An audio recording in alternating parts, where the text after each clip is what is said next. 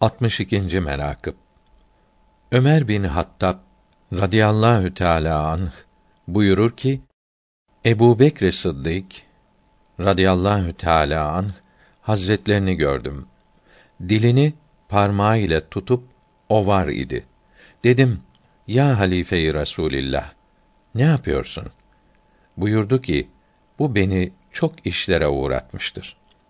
Hem bir büyük kimseden işittim ki, Ebu Bekr Hazretleri yedi dirhem ağırlığındaki bir taşı yedi sene ağzında tuttu.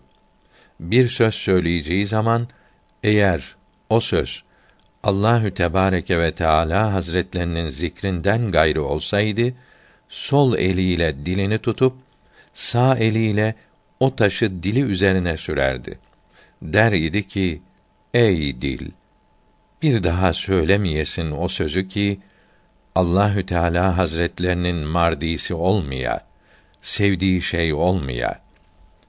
Hüccetül İslam İmamı Gazali rahimehullahü teala Kimya-i Saadet adlı kitabında bildirmiştir. Ebu Bekr Sıddık radıyallahu teala an yedi lokma taam yer idi. Fazla arzu eder ise dokuz lokma yer idi. Şimdi yüz bin rahmet olsun Hazreti Sıddık üzerine ki bütün işleri bu yol üzerineydi. O pak din ve doğru itikat senin üzerine olsun ki yani doğru itikatlı olasın ki Ebu Bekr Hazretlerini Ömer ve Osman ve Ali Hazretleri ile radıyallahu teala anhüm beraber sevesin.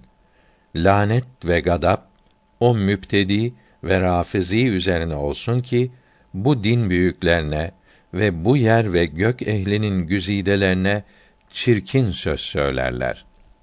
Nükte Hüdayi azze ve celle kâfiri düşman tuttu. Kâfirler Allahü Teala'nın düşmanıdır.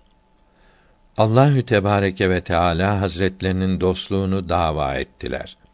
Yani biz Allahü Teala'nın dostuyuz dediler. O kimse Allahü Teala'nın dostunu düşman tuttu. Allahü Teala Hazretlerinin dostluğu o kimsenin küfr içinde olmasına faide vermedi. Belki içinde bulundukları durumu haber verdi.